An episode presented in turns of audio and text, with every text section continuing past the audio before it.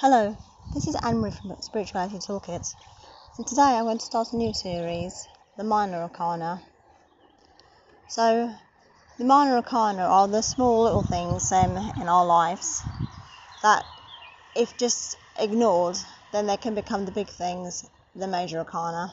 So, when the little things show up, instead of dismissing them because they're not as the cards don't look quite as exciting as the as the major arcana ones, but definitely pay attention to what it's saying to you.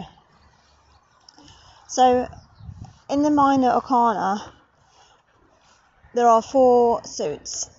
So we have the pentacles, swords, cups, and wands. So today I'm going to be um, focusing on the pentacles. Now, the pentacles is all about earth energy, it's all about how we feel grounded in this current reality, you know, how secure we feel or insecure we feel. Uh, it's all about how happy we are. Are we grateful for the possessions that we've we've got? You know, um, do what we is what we've got. Is it enough for us? You know, there's nothing wrong with them wanting to actually have a better home, have a better car. But if your present home that you're living in, you're constantly thinking, oh gosh, I can't wait to, to leave this place because I hate it so much, can't wait for the next for the next best thing to turn up. Well, you're not being grateful, are you? So it all comes down to the fact that material possessions, better stuff will come along if you're actually grateful for what you have at that moment. And even if it doesn't, that's fine, you know. I know that's quite hard for a lot of people to um, accept, especially in our Western materialistic world, where you know it's always bigger and better, you know, faster and smarter. I've been thinking recently about upgrading my laptop. I've had this laptop for about seven years now. I know, to be honest, it it really does need replacing because it it really is slowing down so much now. And I do have the finances to replace it. But there's always a part of me that goes, well, I'm actually grateful for what I've got.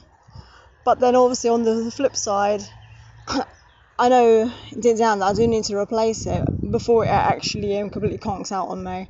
You know, um, so yes, be grateful for what you got, like your old your old banger car that you've had for 25 years or whatever. Yeah, if it still drives, that's fine. But if you find that actually you're starting to having to push the car up the hill, you know, or um, or having to, you know, call out your neighbours to jumpstart your car. If you've got the finances, then yeah, definitely replace replace the stuff. You know, or if you've it's time to update your wardrobe because yeah, you've got like moth holes in your clothes. Don't be a you know, I think a lot of times with spiritual people, material possessions don't matter to them, but actually they, they do. You know, um, they material possessions do matter. You know, um, obviously, and it's not the same as being, you know, materialistic, but at the same time, you know, we are here only for a short time, and if we have the means you know, to actually um, finance and better quality stuff for ourselves, things which actually do need replacing, then, you know, the the, um, the pentacle energy kind of does encourage us that. The pentacle energy, know, you know we could think of um, some of the uh, earth signs that it encompasses. Taurus, for example, which is all about financial um, abundance, you know, and then we also have the Virgo energy which is all about just being grounded and just satisfied, you know, and also the, the Capricorn energy as well, all about success. So the Pentacle suits is a it's a very interesting one for, for spiritual people because I think it's one of those um those suits which can actually just be you know um like sort of like you know dismissed because it's all about you know the material side of life but actually we're human beings you know we you know material possessions are a massive part of our lives.